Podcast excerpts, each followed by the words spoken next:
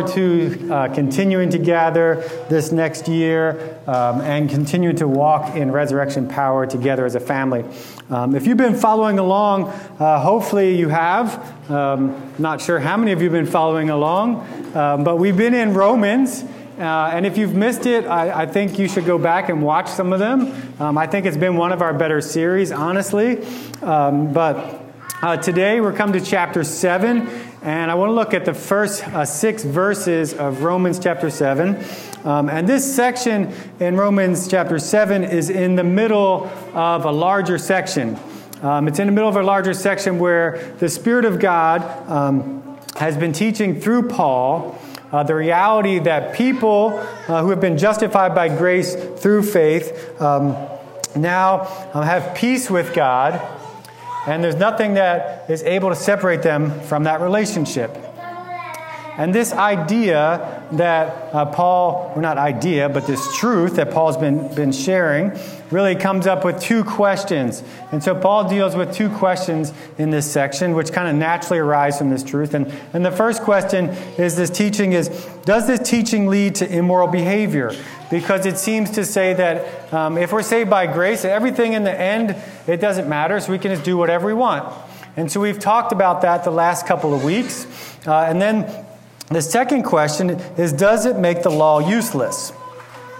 And so we talked about the first question in chapter 6, and, and it's worth going back and listening to, like I just said. But, but the short answer to that is the reverse is actually true.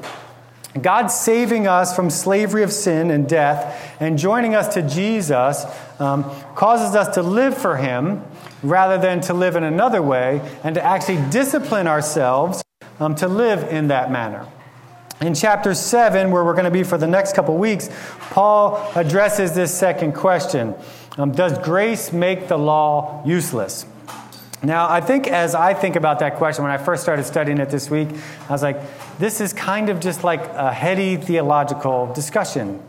But I, I think it's very easy for us to just kind of go there and just kind of think about it from that perspective and really disconnect ourselves from it. Um, because I think we're not people who actually think about the law very much. And honestly, um, we live in and are affected by a culture that has very little concern for the law.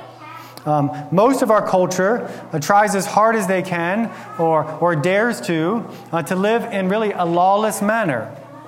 And I think even in the church, although um, we act as if we're, we're free from the law, we usually use that freedom in an incorrect manner, thinking we can live in grace however we want. I think in our culture and in the church, we have a, a flippant view of sin, evident by how we actually interact with it. When we think about sin, we often think about how close can I get to the line? How close can I get to that without crossing it? You see, instead of seeing sin like this, um, like this vicious alligator, just like to like chomp us and eat us, we act like uh, we ask ourselves, well, where's the line? How, how close can I get to the edge? How close can I get to the line?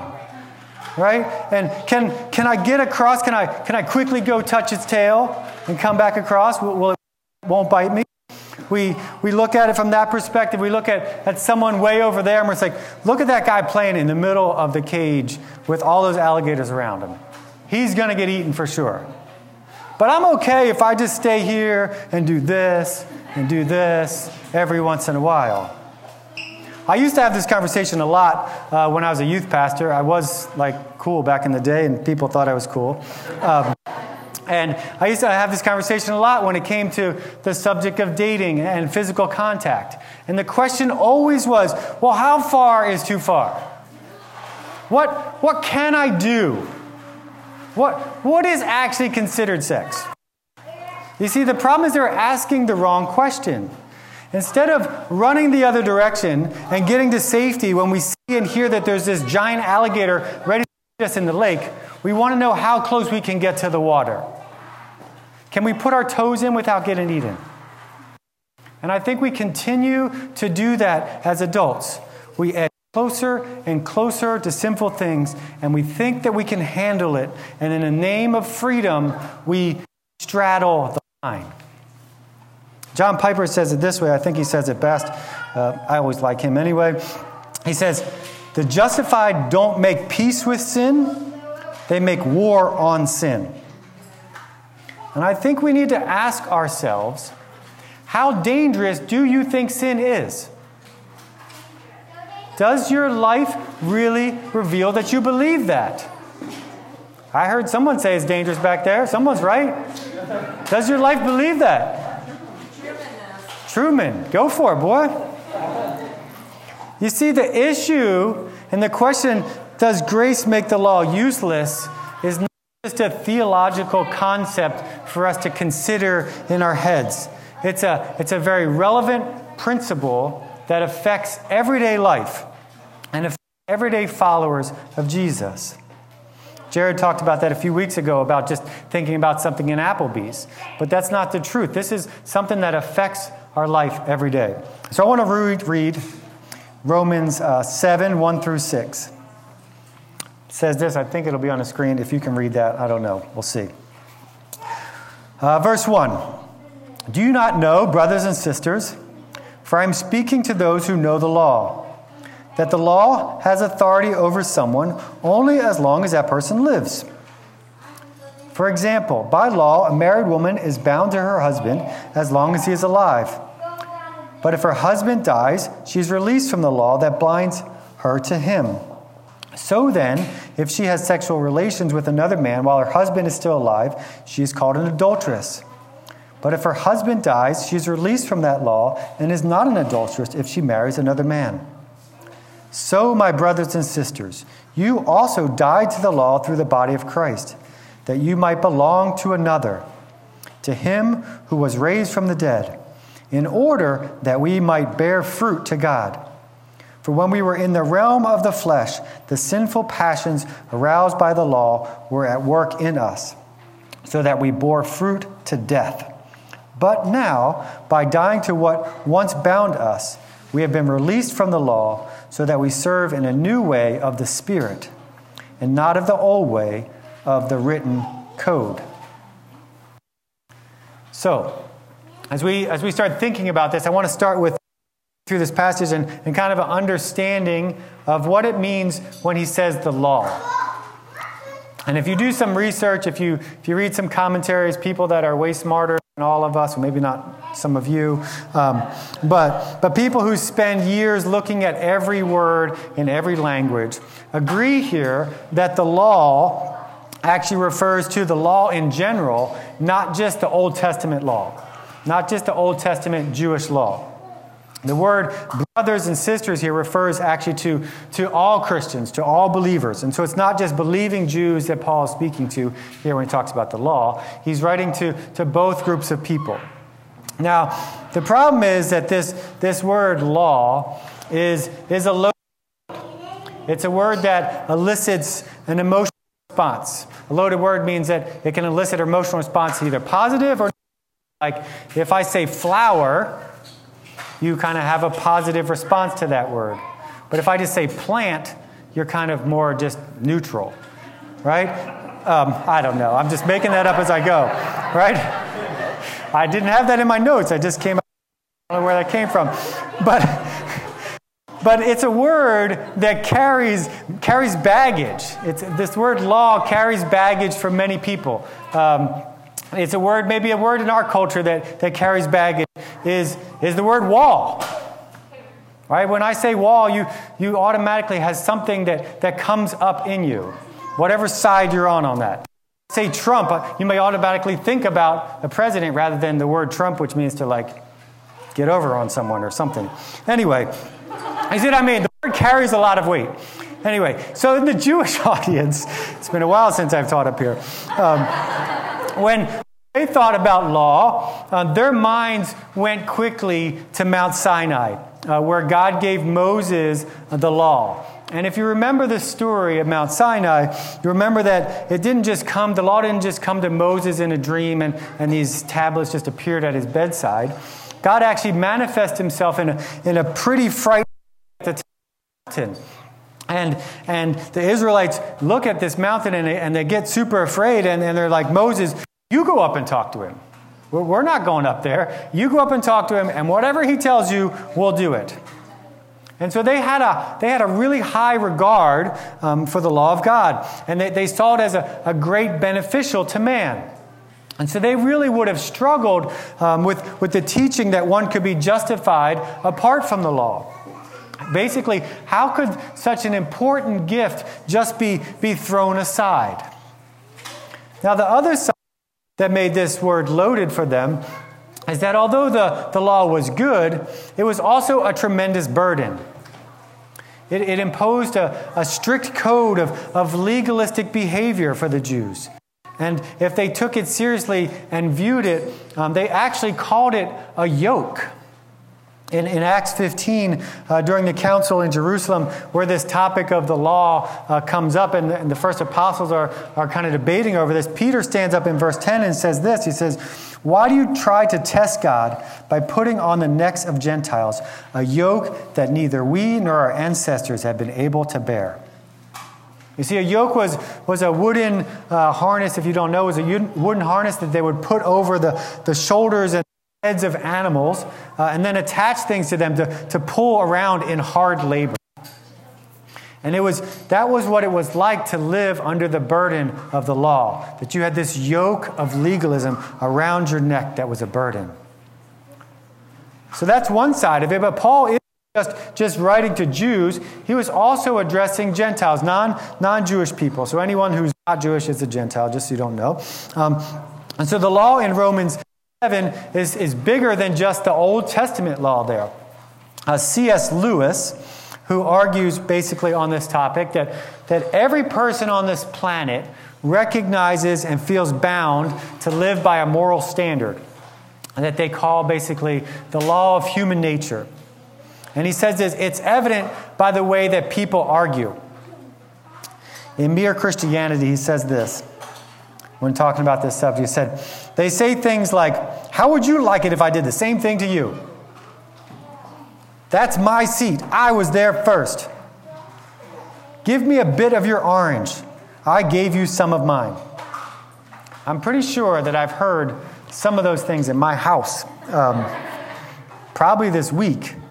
Um, but I think we, we, although people basically disagree on certain details, Everyone has a standard, a standard of what is right and what is wrong, and they expect other people to believe it and to live under that standard, whatever they, whatever they may think that standard is. As I thought about that, um, we're going to try to get back where we're answering questions again. What are some ways that you, that you see this played out in our culture right now, where people have a, have a sense of right or wrong that they hold other people to? I think the pandemic has revealed a lot of these things. I'm not wearing a mask right now. Yeah, for sure. That's a standard that people judge other people on or not. If you don't have a mask on, you're, you're not caring for someone. All right?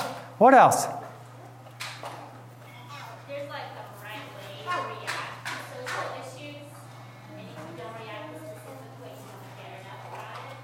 Yeah, if you're not reacting properly or the way, the way that I would react to it, then you don't care about it and you're, yeah, you're being offensive.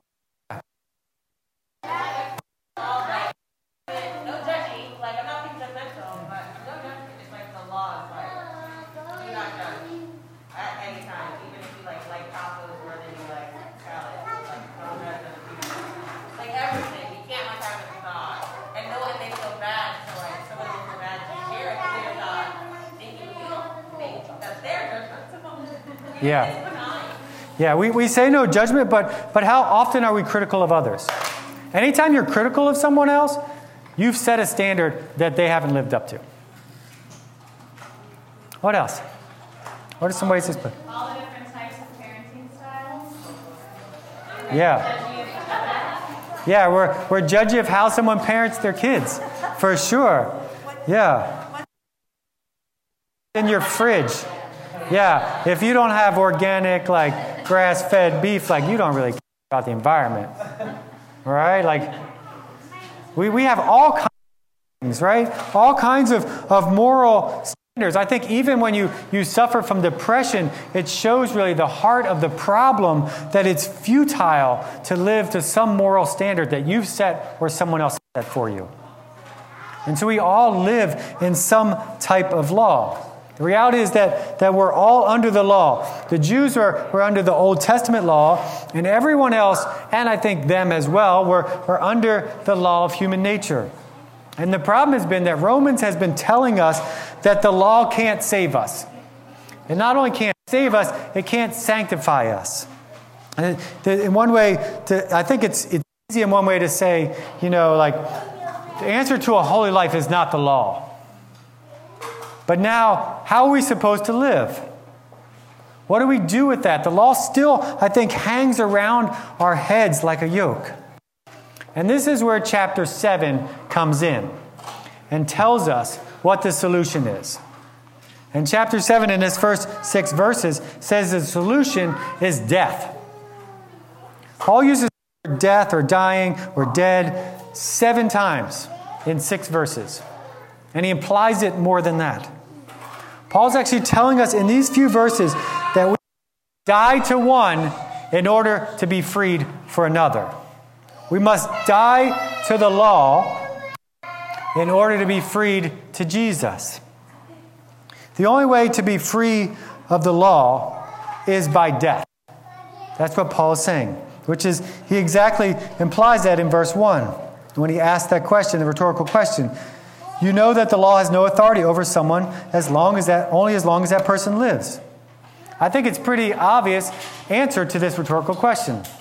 You can't require someone to do anything or punish anyone for doing something or for not doing something if they're dead. You could try, but it's pointless. In our country, there's, there's nothing more a law can do to you once you're dead. Sure, you can execute a judgment against a dead person, but you're not punishing them. They're already dead. The only punishment comes against their estate or against the person that, that may receive their stuff. See, dead people don't care about stuff. They don't, they don't care about their honor. They don't care about what people say about them. They're dead. Only alive people care about that things, those kind of things. And only alive people can be affected by laws. Death is final when it comes to laws, it's a, it's a universal reality. This is Paul's argument. Then in verses 2 and 3, he gives an illustration or, or an example from, from basically common experience that demonstrates reality. And he uses this example of someone who's married. Now, before I go any further, as I was reading that, you may have already thought about these things, I want to quickly address uh, some errors that people have made uh, when they look at these verses and they pull them out of context or they look at them from their own cultural lens. Paul, using this example here, is he's not being a sexist. He's not saying that, that this woman is bound to her husband or, or that she's a lesser person. He's, he's giving us um, just an illustration. It's not biblical analogy where we assign meaning to each piece and part of it. It's an illustration, it's just a common example of how death breaks law. And it still holds true today. When, when you get married in this country, it's a legal binding agreement. You're bound to one another by law. It's why the pastor or whoever is performing the, the ceremony will say uh, like this I use this by the power invested in me in the state of California. I now pronounce. And then you may kiss the bride or whatever, right? Uh, it's why at the end of that, uh, or before you even go to get married, you have to go sign legal documents. After the ceremony, that those documents and that ceremony is recognized as under the government and gives you certain rights in certain rights under the law. And in order to break that, that, that binding agreement before you die, you have to go before a judge and you have to have a, a lawyer or someone who interprets the law for you um, on your behalf to try to break this legal binding agreement. You can go back to verses 2 and 3 and you can flip the word husbands and wife in this illustration. It still works the same way. Either would be an adulteress or an adulterer if they slept with someone else, and either is free from the law of marriage when the other one dies. What Paul is stressing is the law of marriage is, is not violated when a spouse remarries after death. Rather, the law of marriage is actually upheld. And that person is free from the law that bound them to their first husband or so that they might actually marry another person legally. Now remember, in the context here, Paul is addressing objections, calling the law useless. And so when he uses this, this illustration, he basically is saying that's far from the case. And he's telling us in the case of the gospel, the law is actually fully honored. It's satisfied, it's upheld, and at the same time, it's actually liberating. Death gives you the ability to both honor the previous law and then to step forward into a new relationship with Jesus. You see, through the faith and grace in Jesus, the old law. And Jesus' death becomes our death. We died to him, to the law, and we rise with him in a new relationship. See, death is the only way we could terminate the relationship we have with the law. We get to enter into a new relationship with Jesus, who is a better husband. See, verse 4 through 6 goes on and tells us really the object of this relationship. Now, it says that in order that we might bear fruit to God. You see, the reason God set us free from the law that we were bound to wasn't just so that we could walk around in freedom like we talked about last week, basically trying to straddle the line or, or seeing how close to that we could get to. The purpose, the object was might be joined to Jesus and be fruitful. You see, the amazing how it does amazing as amazing as it is, the, the union that we get now with Jesus. This sentence, the emphasis in this sentence is actually in bearing fruit. It's actually in being fruitful. I say as we think about this idea in today's, I want to say today's self-centered culture even as Christians, when we answer the question, why did God save us? I think we often and strictly think about it in terms of God's love for us. Right? And that's not completely wrong. Jesus said that for God so loved the world that he gave his right? That whoever shall believe in him should not perish but have everlasting life. That's true. God does love us, but it goes further than that. God loved us and Jesus died for us so that we might be holy and so that we might live for him. I told you earlier in these verses that this context was in the larger discussion that began in chapter 6 of what it means to live practically in righteousness, which is actually bearing fruit for God. And so, what Paul is saying here in this passage is it's impossible to bear fruit as long as you're married to the law. You're, or as long as you're married to the law, as long as you're married to your old sinful nature, that husband that is impotent. It's unable to bear fruit. But now, through the death of Jesus, we get to enter into a new, fruitful relationship with Jesus. And God says to us, just like He said to Adam and Eve in the garden, fruitful and multiply and fill the earth. Not, not with physical offspring but with the offspring of righteousness that's produced by the Holy Spirit. See, the life of righteousness and holy living is actually the fruit of our union with Christ. I think there's so many illustrations in the Bible about um, what it means to be saved, but I think the illustration of marriage is probably one of the greatest ones. You see, Jesus is often portrayed in the Bible as a, as a passionate lover, as, a, as a, a devoted, faithful husband to the church. And God's people are portrayed as his bride, with whom he, he is vowed to for all eternity. And so Paul is using this illustration of marriage here to show us how this new relationship actually produces holiness. One of the things that has happened traditionally for centuries when, when two people get married is usually the bride takes on the name of the husband. And basically, what happens is that actually demonstrates that she's joined a new family. Now, that doesn't happen all the time now, but, but, but and quite as much now used to this. Man, let me start over.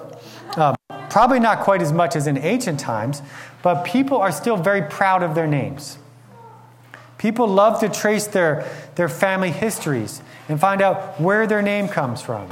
Ancestry.com is big business, right? And all the other websites, they're, they're making millions of millions of dollars, people looking back at their ancestry and their, their family name. When I was a kid, uh, my grandmother on my father's side had this, this, I don't know, it was probably about this big, like this, framed document on the wall that proved that she was a daughter of the revolution.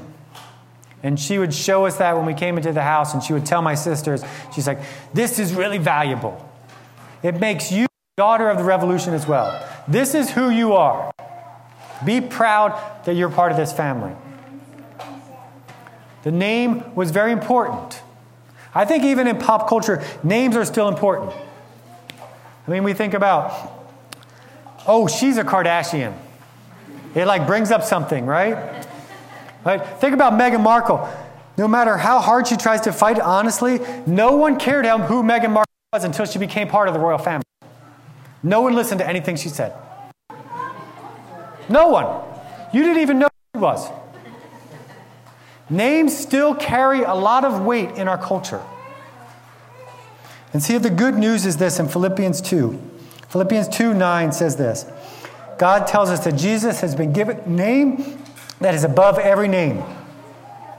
When you're in Jesus, you now bear that name.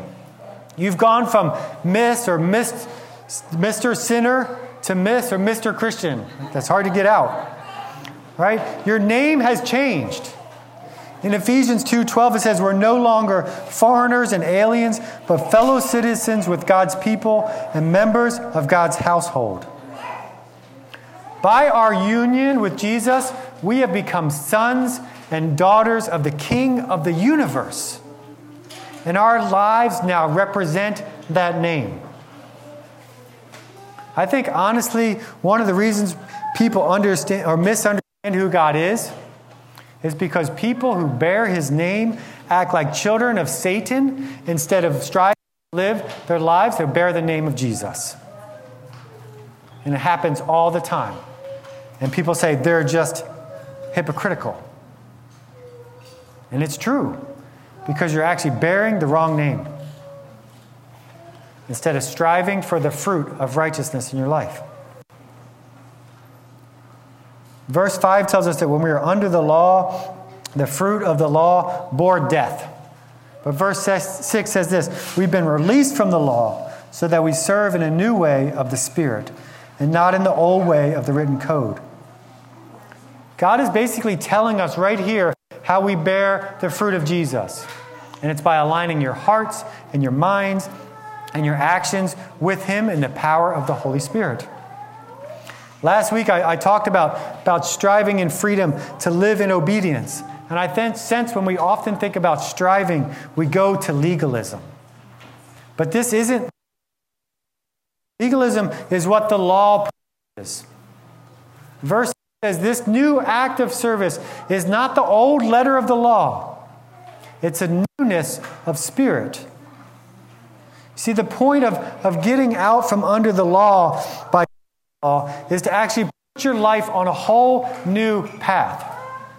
The path of the Spirit, not a path of legalistically following a law. The reason that being under and not under the law actually produces righteousness instead of uh, lawlessness is that God has actually poured His Spirit into our hearts. He's poured His Spirit into the hearts of justified people. And that's what the Spirit does. It works a newness from the inside out. See, the law was always from the outside trying to do this. The Spirit works the opposite direction. The Spirit writes the law of God in our hearts. It shapes our our affections into a lifetime walk with Christ, a lifetime of loving and serving Him. In Jesus, we're free from the law. That we're freed from the law that was carved in stone. We're freed from the law that was written in human nature. We're free from any external list or duties that would press on your will from the outside to comply when you really have no heart to comply. You have died to that. Death has happened, and you are now alive in Jesus. You've been married to Jesus and given a new name. The power of the Spirit so that you might bear fruit to God. Please understand you are inhabited by the Spirit of God, and He is not neutral and He is not passive. He's at work in you to create a newness of mind and a new heart that loves Him and serves Him. As a Christian, you are not just some kind of neutral, free floating moral agent that says, I can do whatever I want. Let me, so that I can send some more, so more grace will abound. No. You are justified by faith, and you are united by Christ and given in marriage to Him through grace. And He is now satisfying you with His love. And you now bring forth fruit in your fellowship with Him. If you go back to chapter 5, which is part of this section, um, Paul talks about that we've gained access by faith into grace. And one of the realities from that statement is that because now the bride of Christ, we become the children of God and we get to come to God. We have access to God. And we get to come to God through prayer. If you look at the way Sarah mentioned this this morning, but if you look at the way God describes prayer in the Bible, you'll see that prayer is way more than just communication with God. It's a place where the authentic relationship with the God of the universe takes place. Prayer is, realigning our hearts and, and basically recognition of, of who's in control, and it reveals our total dependence on Him for all of life. But prayer not only do, does that, it actually moves us to action. In almost every story in the Bible where you see characters pray, Jesus included, what happens is they take action and they walk boldly into life and they bear fruit. You can go back, I, I would say everyone, but I haven't checked everyone, but I guarantee 99.99%, probably 100%. That's what's happened. When people pray, they move into action boldly and bear fruit. Sarah shared this, but we're starting a six weeks journey together in prayer. I know I can't talk this morning. I need some water. I need a mask or something to give me some more humidity, some moisture. I want to call you to engage in that exercise. If you're not part of a missional community, jump into one for these six weeks. If you're not part of a DNA, we'll get you a part of one where you can connect and be a part of praying DNA. Plan to be at these gatherings because we're going to be engaging in prayer as well. The things that we practice each week in prayer, we're going to practice together corporately each week. God has seen us with an objective that we would bear the fruit of righteousness. And prayer is one of the main ways that we live our lives together in His resurrection power.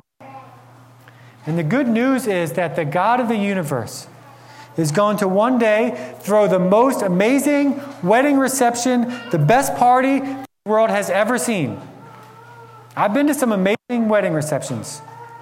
One I went to, yeah, yours was great. It was amazing. It was, it was really amazing. I loved the photo booth. Um, Polly was killer. I do remember that. My, I've been to weddings cost three or four hundred thousand dollars, and the and the reception went like all night long. This party is going to be way better than that. It's not even going to be close. It's the best party this world has ever seen. And there's going to be billions and billions of guests. And the angels are going to be there, and they're going to serve all the guests. And Jesus, the bridegroom, is going to be sitting at the right hand of God. And if you are in Jesus, you will be there. Nothing can keep you from that amazing celebration because you are his bride. If you are in Jesus, that is where you are headed. And the time is now that we get to use every moment that you have, to prepare like every other bride to start bearing the fruit of righteousness. Living as people who depend on the Spirit to walk in a new way. Calling on Him through prayer to live a life of repentance and faith and daily walking with Him in the good news so that the gospel would so penetrate our heart that we would reveal and bear fruit of the name of Jesus. A name that we now wear around our neck, not as, not as a yoke, but as a beautiful piece of jewelry. Don't fiddle around in your life, seeing how close you can walk to the line, thinking that sin won't eat you.